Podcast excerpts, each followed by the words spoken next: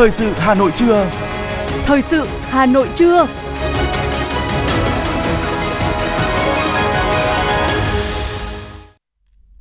Mời quý vị các bạn nghe chương trình Thời sự trưa nay thứ tư, ngày 31 tháng 5. Những nội dung chính sẽ được đề cập đến trong chương trình. Tiếp tục chương trình kỳ họp thứ 5, Quốc hội bắt đầu 1,5 ngày thảo luận về tình hình thực hiện kế hoạch phát triển kinh tế xã hội và ngân sách nhà nước những tháng đầu năm 2023. Trình Chủ tịch nước tặng quà cho gần 1,4 triệu người có công nhân ngày thương binh liệt sĩ. Tổng đầu tư dự án đường sắt nhổn ga Hà Nội tăng thêm hơn 1.900 tỷ đồng. Phần tin thế giới và những tin đáng chú ý, Triều Tiên xác nhận vụ phóng vệ tinh thất bại. Quỹ tiền tệ quốc tế báo động doanh nghiệp châu Á nguy cơ vỡ nợ. Sau đây là nội dung chi tiết.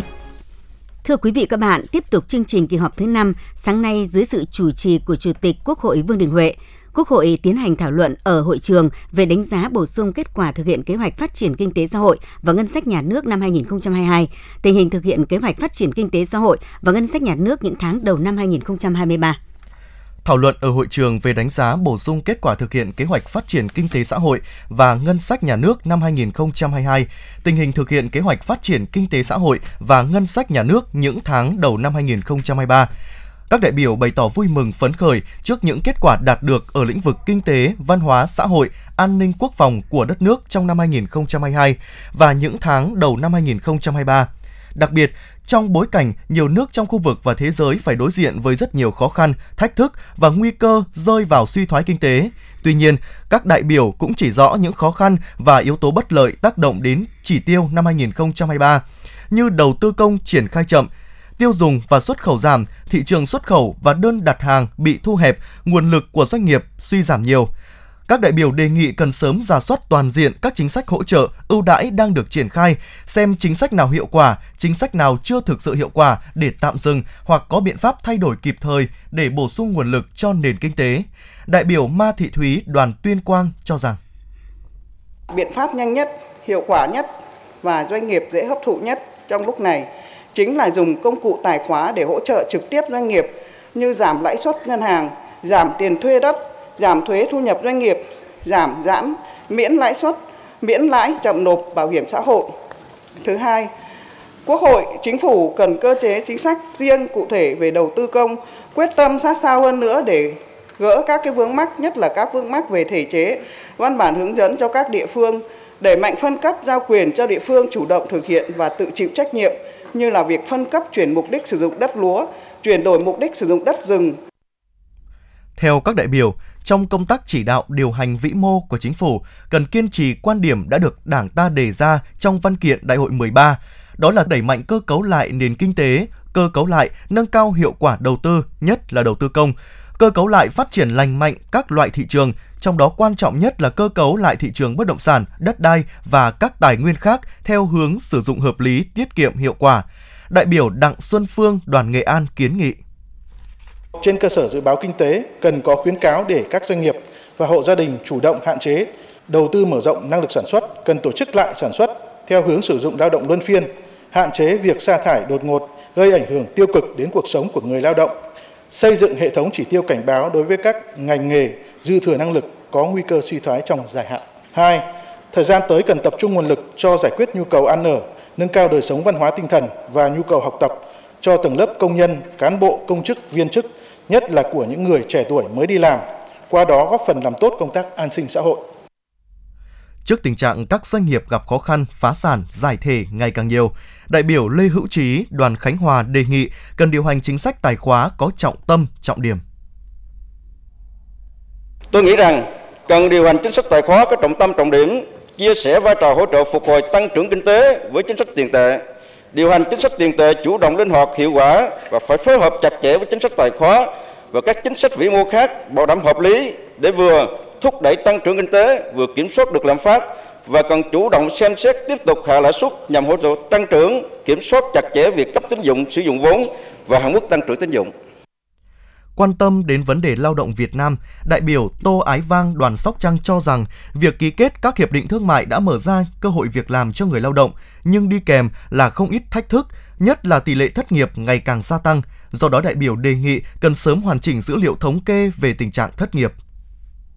Năm 2023, Chính phủ xác định là năm dữ liệu số Việt Nam. Vì vậy, các bộ ngành liên quan sớm hoàn chỉnh dữ liệu thống kê về tình trạng thất nghiệp hiện nay và phân thất nghiệp thành 3 loại chính đó là một thất nghiệp xảy ra khi có sự mất cân đối về mặt cơ cấu giữa cung và cầu lao động. Hai, thất nghiệp do tình trạng suy thoái về kinh tế và ba thất nghiệp xảy ra do quy luật cung cầu trên thị trường quy định. Bên cạnh đó, thất nghiệp được phân phân theo giới tính, theo lứa tuổi, theo vùng, theo ngành nghề, đồng thời thực hiện kết nối và chia sẻ dữ liệu dọc ngang thông suốt. Theo các đại biểu, tại thời điểm này, người dân và doanh nghiệp đang rất cần những quyết sách thiết thực để duy trì và bảo đảm an sinh xã hội. Ngoài việc cần thiết tiếp tục xây dựng và hoàn thiện hệ thống chính sách xã hội theo hướng xử lý kịp thời và hiệu quả các rủi ro, người làm chính sách cần đặt người lao động ở vị trí trung tâm của chính sách và lợi ích quyền an sinh xã hội của họ làm tiêu chí đánh giá chất lượng và hiệu quả của chính sách khi đi vào thực tiễn cuộc sống. Bên cạnh đó, chính phủ nên nghiên cứu và triển khai xây dựng quỹ dự phòng an sinh xã hội với tầm nhìn dài hạn nhằm hỗ trợ người lao động mất việc làm ứng phó với những khó khăn rủi ro đột ngột. Việc thiết lập quỹ dự phòng sẽ góp phần giảm tải gánh nặng cho quỹ an sinh xã hội truyền thống như quỹ bảo hiểm xã hội, quỹ bảo hiểm y tế, qua đó bảo đảm tốt nhất quyền và lợi ích của người lao động, góp phần củng cố mức độ an toàn và bền vững của hệ thống an sinh xã hội nước ta.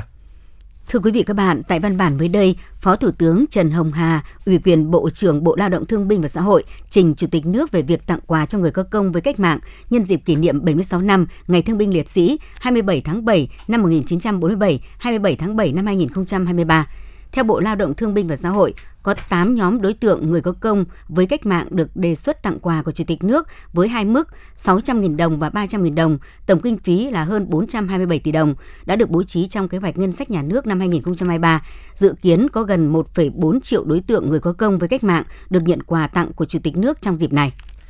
Thưa quý vị, theo Trung tâm Dự báo Khí tượng Thủy văn Quốc gia, ngày hôm qua 30 tháng 5, ở khu vực Bắc Bộ và Bắc Trung Bộ có nắng nóng, có nơi có nắng nóng gai gắt với nhiệt độ cao nhất phổ biến từ 35 đến 37 độ C, có nơi trên 38 độ. Dự báo ngày hôm nay và ngày mai, khu vực Bắc Bộ và Bắc Trung Bộ có nắng nóng và nắng nóng gai gắt, có nơi đặc biệt gai gắt với nhiệt độ cao nhất phổ biến từ 35 đến 38 độ C, có nơi trên 39 độ C. Độ ẩm tương đối thấp nhất phổ biến từ 40 đến 60%. Khu vực từ Quảng Bình đến Phú Yên có nắng nóng, có nơi nắng nóng gai gắt với nhiệt độ cao nhất phổ biến từ 35 đến 37 độ C, có nơi trên 37 độ C. Độ ẩm tương đối thấp nhất phổ biến từ 45 đến 60%.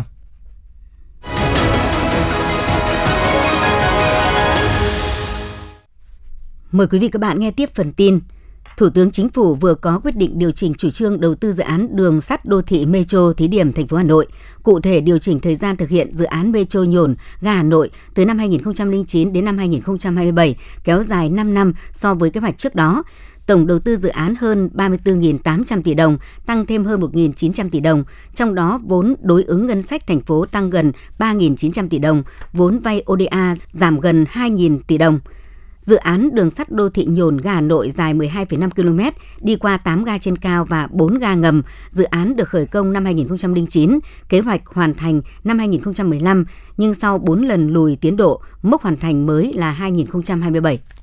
Lãi suất điều hành liên tiếp được điều chỉnh hạ thấp hơn nhằm kéo lãi suất cho vay giảm theo để hỗ trợ doanh nghiệp hiện một số doanh nghiệp đã được tiếp cận vốn vay với lãi suất thấp hơn. Trước đó, các ngân hàng thương mại nhà nước đều đã giảm lãi suất cho vay với mức giảm từ 0,5 đến 1% một năm. Điều này cũng đã tác động đến mặt bằng lãi suất cho vay của cả hệ thống. Chỉ riêng ngân hàng Agribank đã giảm lãi suất cho vay đối với gần 2 triệu khách hàng, còn với lãi suất huy động phổ biến từ 7 đến 8,5% một năm cho kỳ hạn 12 tháng. Theo nhiều chuyên gia tài chính, lãi suất cho vay từ 9 đến 10% một năm là hợp lý. Các chuyên gia kinh tế nhận định để thực hiện giảm lãi suất cho vay cần có độ trễ nhất định. Hiện nhiều ngân hàng đã và đang thực hiện điều chỉnh giảm dần lãi suất cho vay. Cùng với việc giãn hoãn nợ, việc giảm lãi suất cho vay sẽ tạo ra những tác động tích cực đến hoạt động sản xuất kinh doanh của các doanh nghiệp và cả nền kinh tế trong thời gian tới.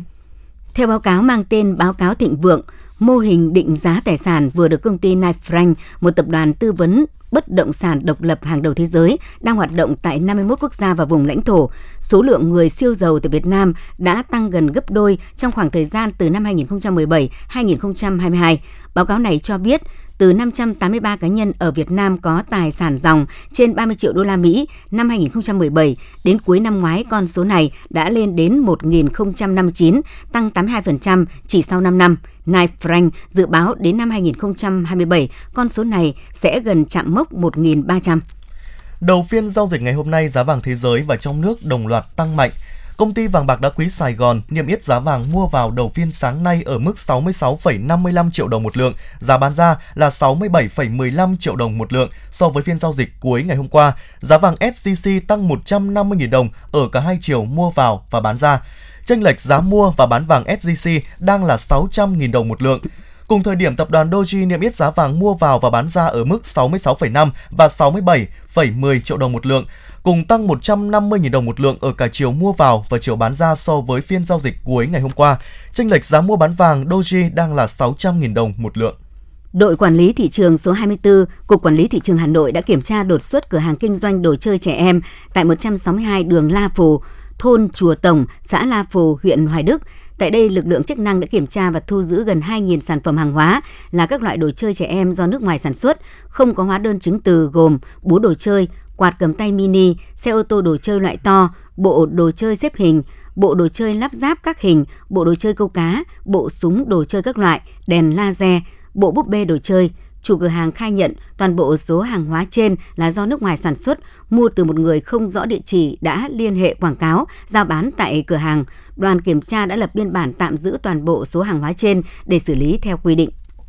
Thưa quý vị và các bạn, để sản phẩm ô cốp trở thành thương hiệu mạnh được đông đảo người tiêu dùng ở cả trong và ngoài nước biết tới, đã có nhiều mô hình hay, cách làm sáng tạo được Hà Nội triển khai như hội trợ ô cốp, festival nông sản, chuỗi sự kiện kết nối các sản phẩm vùng miền. Những hoạt động này đã tạo cơ hội gặp gỡ, trao đổi giữa chủ thể với các nhà phân phối, từ đó điều chỉnh sản xuất phù hợp theo yêu cầu của người tiêu dùng.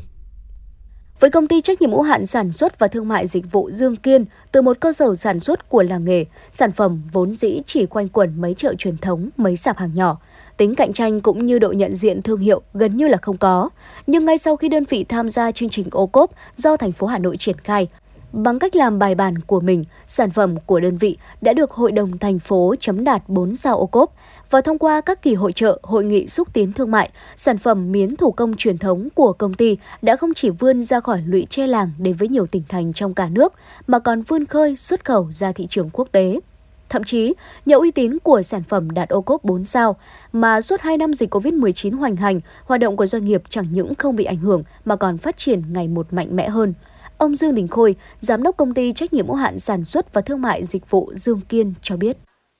Năm 2022 so sang đến đầu năm 2023 thì ta nó là một cái chuỗi khó khăn chung.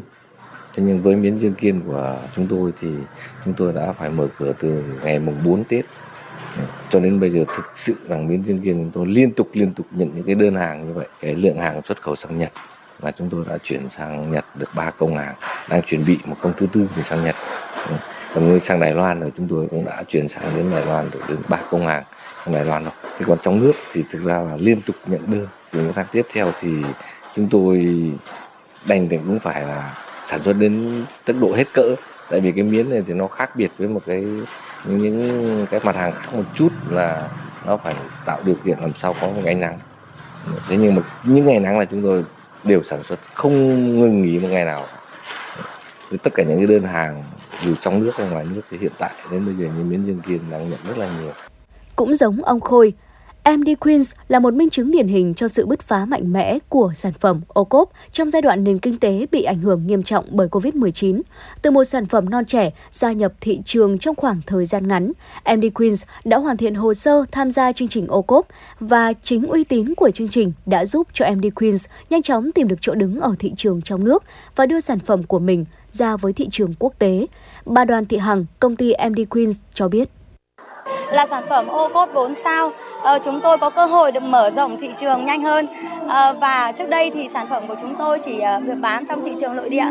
Nhưng sau khi đạt tiêu chuẩn ô cốt 4 sao thì sản phẩm của của chúng tôi được các khách hàng nước ngoài cũng như là trên các thế giới là được tin dùng. Và ừ, hiện nay chúng tôi đang phân phối sản phẩm trên sàn thương mại điện tử và được ban đối ngoại của Quốc hội là lựa chọn là sản phẩm uh, xúc tiến thương mại uh, chính ngạch sang Mỹ và một số quốc gia khác. Là nghệ nhân trong lĩnh vực chế biến thực phẩm của Hiệp hội Làng nghề Hà Nội, nên các sản phẩm do bà Đinh Thị Hải Yến, giám đốc công ty cổ phần thương mại chế biến thực phẩm sạch Từ Tâm sản xuất, khá được lòng người tiêu dùng thủ đô. Tuy nhiên, là phải sau khi các sản phẩm được gắn sao ô cốp và tham gia các hội trợ do thành phố Hà Nội tổ chức, những sản phẩm của sạch từ tâm mới được quảng bá rộng rãi và có mặt trong các kênh phân phối lớn của thành phố Hà Nội. Nghệ nhân Đinh Thị Hải Yến, giám đốc công ty cổ phần thương mại chế biến thực phẩm sạch Từ Tâm cho biết. Sau khi được đánh giá thì ờ, bên đơn vị chúng tôi đã được ờ, tham gia các cái buổi tập huấn này, cái ờ, xúc tiến thương mại, kết nối giao thương và cũng từ đó thì ký kết được nhiều các cái hợp đồng với các cái hệ thống các chuỗi đại siêu thị. Thì từ đó là chúng tôi được mở rộng các cái mối quan hệ cũng như là nhiều người tiếp cận được biết đến hơn. Ngoài ra thì hơn thế nữa thì chúng tôi được tham gia các cái hội trợ xúc tiến thương mại quảng bá các sản phẩm trưng bày ở tại các cái hội trợ thì ờ, thì đó cũng là một cái kênh mà tiếp cận được đến những người tiêu dùng nhiều hơn. Theo Văn phòng Điều phối Nông thôn mới thành phố Hà Nội, chương trình ô cốp đã đánh thức tiềm năng sản xuất nông nghiệp, tiểu thủ công nghiệp thủ đô, là cố hích để làm đổi mới tư duy sản xuất, đánh đúng trúng nhu cầu người tiêu dùng, tạo chuyển dịch mạnh mẽ trong xây dựng và phát triển kinh tế nông thôn, nhằm quảng bá sản phẩm ô cốp tới đông đảo người dân trong nước và quốc tế – Thời gian qua, thành phố Hà Nội đã triển khai nhiều hoạt động xúc tiến quảng bá kết nối như mở các điểm bán và giới thiệu sản phẩm ô cốp, xúc tiến thương mại cho sản phẩm ô cốp thông qua các sự kiện hội trợ, hội thảo kết nối giao thương, kênh thương mại điện tử. Những cách làm này đã và đang giúp cho sản phẩm ô cốp tỏa sáng hơn và vươn xa hơn.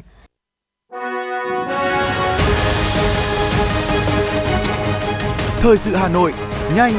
chính xác, tương tác cao. Thời sự Hà Nội, nhanh, chính xác, tương tác cao.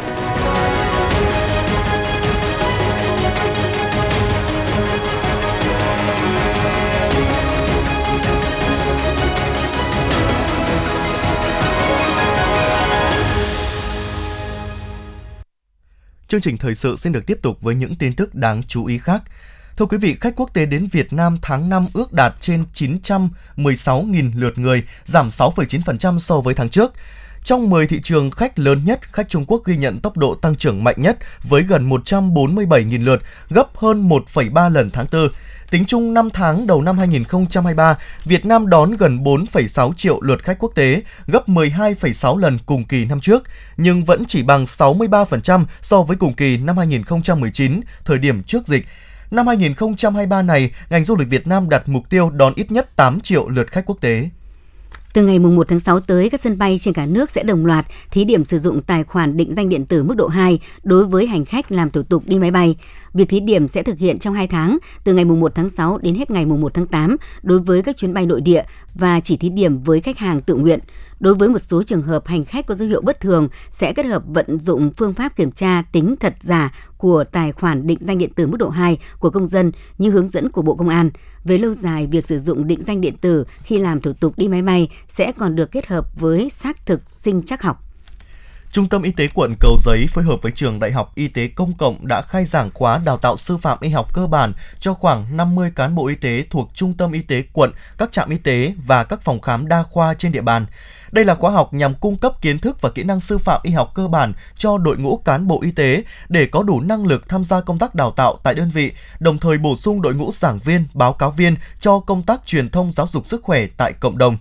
Khóa học gồm 30 tiết học diễn ra trong 3 tuần từ nay đến ngày 14 tháng 6 năm 2023. Thạc sĩ Trương Quang Tiến, trường Đại học Y tế Công cộng là giảng viên của khóa học. Kết thúc khóa học, các học viên sẽ nắm được những kiến thức sư phạm y học cơ bản như mô tả được quá trình đánh giá nhu cầu đào tạo và xây dựng chương trình đào tạo ngắn hạn trong y tế, phân tích được các phương pháp dạy học và đánh giá kết quả học tập thường áp dụng trong đào tạo nhân viên y tế, xây dựng được kế hoạch dạy học cho người học và chủ đề cụ thể, đồng thời các học viên sẽ được cấp giấy chứng nhận hoàn thành chương trình học để làm cơ sở thực hiện quá trình giảng dạy, đào tạo, công tác tại đơn vị. Thưa quý vị và các bạn, toán, hóa sinh là tổ hợp truyền thống được nhiều trường đại học trên cả nước sử dụng để xét tuyển ngành y khoa. Trong số này, môn sinh học và toán được xem là rất cần thiết cho ngành đào tạo này. Tuy nhiên, những năm gần đây, nhiều trường đào tạo ngành y khoa đã mở rộng tổ hợp xét tuyển, trong đó có nhiều tổ hợp không có môn sinh học. Mùa tuyển sinh năm nay, một số trường đại học tiếp tục mở rộng xét tuyển ngành y khoa bằng các tổ hợp có môn ngữ văn, khiến nhiều chuyên gia lo ngại về chất lượng đào tạo nhóm ngành này.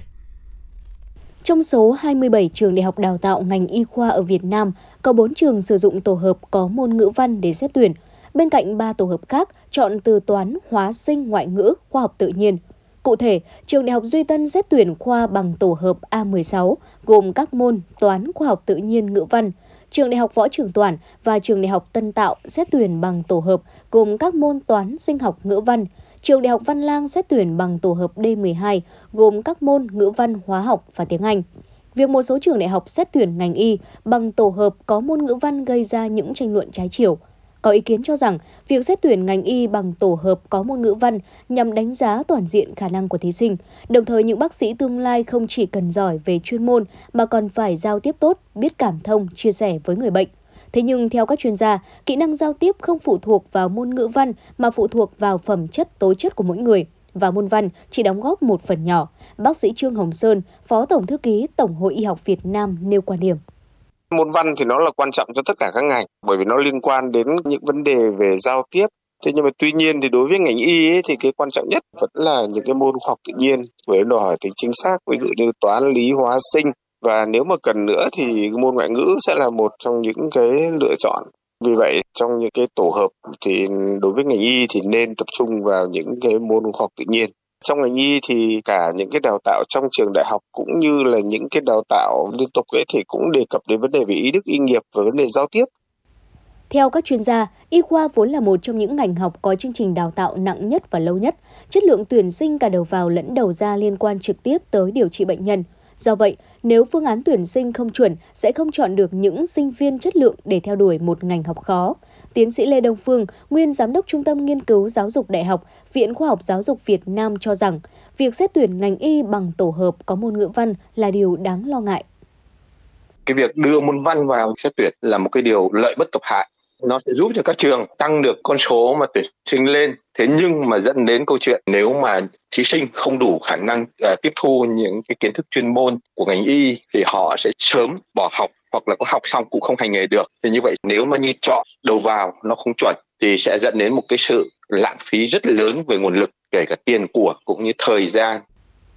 Cuộc đua tuyển sinh của khối ngành sức khỏe những năm gần đây luôn khắc nghiệt đối với các trường đại học ngoài công lập bởi liên quan đến danh tiếng đào tạo. Bên cạnh đó, chất lượng đào tạo khối ngành sức khỏe của một số trường đại học ngoài công lập chưa được kiểm chứng. Do vậy, việc mở rộng xét tuyển ngành y bằng tổ hợp có môn ngữ văn có thể là cách để các trường mở rộng diện thí sinh. Nói cách khác là cố vét thí sinh. Thế nhưng theo giáo sư tiến sĩ Lê Ngọc Thành, hiệu trưởng trường Đại học Y Dược, Đại học Quốc gia Hà Nội, Y khoa là ngành khoa học, điều kiện đầu tiên là phải có kiến thức khoa học tự nhiên tốt. Vì vậy các trường cần cẩn trọng khi đưa môn ngữ văn vào xét tuyển ngành y. Câu chuyện chúng ta mà xét cái môn ấy, thực ra cũng nên cân nhắc kỹ là vì cái môn đó chưa gần cận. Các bạn muốn học y dược ấy, thông thường của tôi là những người có khả năng về sinh học, hóa học, cũng có nhiều bạn văn vẫn giỏi nhưng mà nếu chỉ lấy văn không thôi thì là cũng hơi dở trên thế giới việc cái xu hướng ấy thông thường người ta xét tuyển ấy, sau cử nhân vào y sau khi học cử nhân rồi bất kể cử nhân nào ví dụ chẳng hạn như ở Mỹ thì là thông thường là cử nhân sinh học hay là hóa học hay là sinh lý gì đấy Trước thông tin một số trường đại học khối ngành y dược tuyển sinh bằng tổ hợp có môn ngữ văn gây xôn xao dư luận, Phó giáo sư tiến sĩ Nguyễn Thu Thủy, vụ trưởng vụ giáo dục đại học Bộ Giáo dục và Đào tạo cho biết, thời gian tới Bộ sẽ giả soát tổng thể phương thức tuyển sinh của các trường. Trong những trường hợp cần thiết, sẽ yêu cầu các cơ sở đào tạo liên quan báo cáo giải trình về những vấn đề mà xã hội quan tâm – Bộ Giáo dục và Đào tạo thực hiện công tác quản lý nhà nước về giáo dục và đào tạo, có trách nhiệm xem xét, xử lý khi có những dấu hiệu hành vi vi phạm chính sách, quy chế của nhà nước thuộc phạm vi quản lý. Những vấn đề chuyên sâu về chuyên môn như tổ hợp tuyển sinh đại học, các môn tuyển sinh đầu vào cần lắng nghe các đơn vị đào tạo, các chuyên gia trong lĩnh vực cụ thể tương ứng. Ý kiến của các chuyên gia, các trường đào tạo về vấn đề chuyên môn này là rất quan trọng. Bộ đánh giá rất cao việc cơ quan báo chí đã truyền tải tiếng nói chuyên môn của các chuyên gia ý kiến từ các trường đào tạo y khoa. Đây là các góc nhìn rất quan trọng đối với cơ quan hoạch định chính sách. Bên cạnh đó, qua các ý kiến tiếng nói của các cơ quan chuyên môn, của các chuyên gia, gia đình, phụ huynh và thí sinh có thêm các thông tin đa chiều để nghiên cứu và lựa chọn.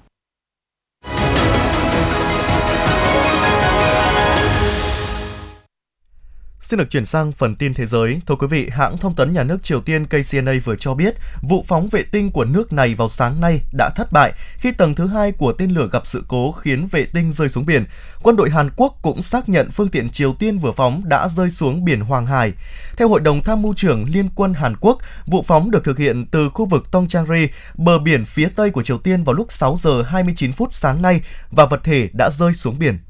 Ngày 30 tháng 5, tuyên bố của Bộ Ngoại giao Nga nêu rõ Nga có quyền thực hiện các biện pháp nghiêm khắc nhất để đáp trả vụ tấn công khủng bố bằng máy bay không người lái vào Moscow. Bộ Ngoại giao Nga cáo buộc rằng những cuộc tấn công này đã được lên kế hoạch. Các cuộc tấn công như vậy không có ý nghĩa gì từ quan điểm quân sự, chỉ nhằm vào dân thường với mục đích gây hoang mang cho người Nga. Trước đó, sáng 30 tháng 5, một số tòa nhà ở thủ đô và ngoại ô Moscow đã bị máy bay không người lái tấn công. Theo Bộ Quốc phòng Nga, 8 máy bay không người lái đã tham gia vào cuộc tấn công. Ba trong số chúng bị tiêu diệt bằng hệ thống tác chiến điện tử, năm chiếc khác bị tổ hợp phòng không PCS bắn hạ.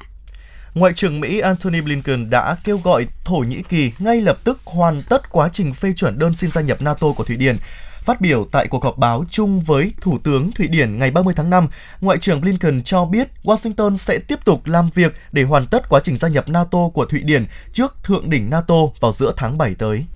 Quỹ tiền tệ quốc tế IMF vừa đưa ra cảnh báo về nguy cơ vỡ nợ của các doanh nghiệp ở một số nước châu Á. Theo IMF, nợ của chính phủ, doanh nghiệp và người tiêu dùng ở các nước châu Á hiện đã vượt xa mức trước khủng hoảng tài chính toàn cầu năm 2008. Hiện Ấn Độ, Thái Lan, Trung Quốc, Indonesia và Hàn Quốc thuộc nhóm nước có hơn 20% doanh nghiệp ghi nhận tỷ lệ thanh toán lãi vay dưới 1 trong 4 quý tính đến quý 2 năm 2022 lợi nhuận lĩnh vực công nghiệp của Trung Quốc tiếp tục chứng kiến đà đi xuống trong tháng 4. Trong bối cảnh đó, chính phủ Trung Quốc đang xem xét các chương trình ưu đãi thuế mới đối với các doanh nghiệp trong lĩnh vực sản xuất công nghệ cao nhằm thúc đẩy đà tăng trưởng. Hiện Trung Quốc đang ưu tiên hỗ trợ cho các ngành quan trọng với chuỗi cung ứng, đặc biệt là chất bán dẫn, khi các nguồn nhập khẩu mặt hàng này đang dần bị hạn chế. Giá khí đốt tự nhiên trong ngắn hạn ở một số khu vực của châu Âu có thể giảm xuống dưới không trong một khoảng thời gian ngắn vào mùa hè này. Theo báo cáo, lượng khí đốt trong các kho dự trữ của châu Âu cao hơn mức thông thường theo mùa với mức lấp đầy khoảng 66% và một số chuyên gia dự đoán các kho dự trữ khí đốt sẽ được lấp đầy trước mùa hè này. Chính phủ Hàn Quốc có kế hoạch gia hạn thời gian lưu trú cho người lao động nhập cư thời vụ từ 5 tháng lên 8 tháng. Mục đích của việc gia hạn lưu trú cho người lao động thời vụ là nhằm giải quyết tình trạng thiếu lao động nghiêm trọng trong lĩnh vực nông nghiệp và thủy sản ở Hàn Quốc. Hôm nay 31 tháng 5 là ngày thế giới không hút thuốc lá. Năm nay Tổ chức Y tế Thế giới đã lựa chọn chủ đề Chúng ta cần thực phẩm, không cần thuốc lá. Thông qua chủ đề này, Tổ chức Y tế Thế giới kêu gọi các nước nâng cao nhận thức về tác hại của thuốc lá, đề cập mối liên hệ giữa thuốc lá và đói nghèo, kêu gọi các nước đưa ra giải pháp thay thế cây thuốc lá bằng cây lương thực. 5 người vẫn chưa được tìm thấy, trong đó có hai người có khả năng vẫn còn trong đống đổ nát của tòa nhà chung cư bị sập một phần ở thành phố Davenport, bang Iowa, Mỹ. Tòa nhà chung cư 6 tầng bị sập một phần vào ngày 28 tháng 5 theo giờ địa phương. Tính đến sáng 30 tháng 5, 9 người đã được giải cứu. Chính quyền thành phố hiện đang làm việc để xác định xem có thể tiếp tục tìm kiếm những phần còn lại không ổn định của tòa nhà hay không và nếu có thì họ có thể sẽ tiến hành như thế nào.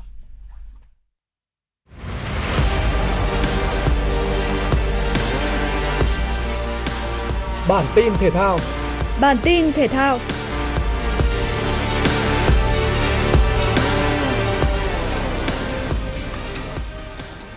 Câu lạc bộ Công an Hà Nội tiếp đón Khánh Hòa trên sân hàng đẫy tại vòng 10 V-League. Dù tấn công trong cả trận và tạo ra không ít cơ hội cũng như sóng gió trước khung thành đối phương, nhưng đại diện thủ đô lại bất lực trong việc ghi bàn. Phía bên kia chiến tuyến, các cầu thủ Khánh Hòa đã có một trận đấu phòng ngự tốt với những đợt phản công sắc bén, tuy nhiên cũng không thể có được bàn thắng. Khép lại 90 phút, hai đội đành chấp nhận chia điểm với tỷ số hòa 0-0. Kết quả này khiến Công an Hà Nội bỏ lỡ cơ hội rút ngắn khoảng cách với đội đầu bảng Đông Á Thanh Hóa, qua đó chấm dứt chuỗi trận bất bại và đứng thứ hai trên bảng xếp hạng trong khi Khánh Hòa xếp vị trí thứ 8 sau vòng đấu này. Diễn biến ở trận đấu trước đó, câu lạc bộ Hải Phòng có chuyến làm khách đến sân Topland Bình Định. Trong hiệp đầu tiên, các cầu thủ Hải Phòng mới là những người chơi chủ động hơn, với những đợt tấn công gây sức ép lên đối thủ. Và một trong những tình huống đó đã được cụ thể hóa thành bàn thắng ở phút 43, người lập công là Hải Huy. Bước sang hiệp 2, đội bóng đất cảng chủ động chơi chậm lại, trong khi Bình Định dồn lên tấn công để tìm kiếm bàn gỡ. Và những nỗ lực của họ cũng được đền đáp ở phút 70 khi ngoại binh Rafael có pha đá bồi quân bình tỷ số trận đấu. Thời gian còn lại của trận đấu, cơ hội chia đều cho cả hai đội nhưng không bên nào có thêm bàn thắng. Tỷ số 1-1 được duy trì đến hết 90 phút. Với kết quả này, thầy trò huấn luyện viên Nguyễn Đức Thắng vươn lên vị trí thứ tư trên bảng xếp hạng, trong khi Hải Phòng tụt xuống vị trí thứ 7. Daniil Medvedev bước vào vòng 1 Roland Garros năm nay, đối đầu Thiago Sebottwill, tay vợt hạng 172 thế giới.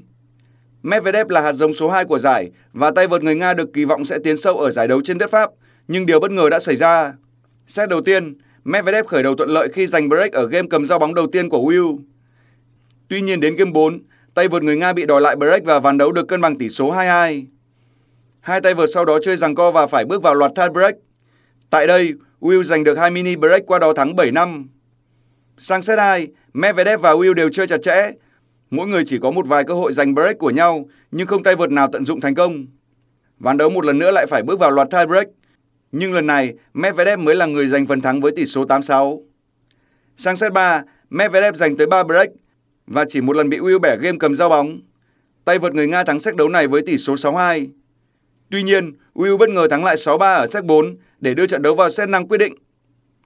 Tại đây, cả hai tay vợt đã công hiến cho khán giả những pha giành break ấn tượng, trong đó 3 dành cho Will và hai thuộc về Medvedev. Và set đấu khép lại với phần thắng 6-4 dành cho tay vợt trẻ người Brazil. Sau hơn 4 giờ đồng hồ, Thiago Sebottwill tạo ra bất ngờ khi đánh bại tay vợt kỳ cựu Medvedev để giành quyền vào vòng 2 Roland Garros. Đài khí tượng thủy văn khu vực đồng bằng Bắc Bộ dự báo sáng nay thành phố Hà Nội không mưa, gió đông nam cấp 2, thời tiết dịu mát, nhiệt độ từ 26 đến 29 độ C. Từ khoảng 11 giờ đến 17 giờ ngày 31 tháng 5, cường độ nắng gia tăng, nhiệt độ cao nhất tại khu vực trung tâm và phía tây thành phố từ 36 đến 38 độ C, khu vực phía Bắc và phía Nam từ 35 đến 37 độ C. Quý vị và các bạn vừa nghe chương trình thời sự của Đài Phát thanh truyền Hà Nội, chỉ đạo nội dung Nguyễn Kim Khiêm, chỉ đạo sản xuất Nguyễn Tiến Dũng, tổ chức sản xuất Trà My, đạo diễn Kim Oanh, các phát thanh viên Thanh Hiển Võ Nam cùng kỹ thuật viên Quang Ngọc thực hiện. Hẹn gặp lại quý vị và các bạn trong chương trình thời sự sau.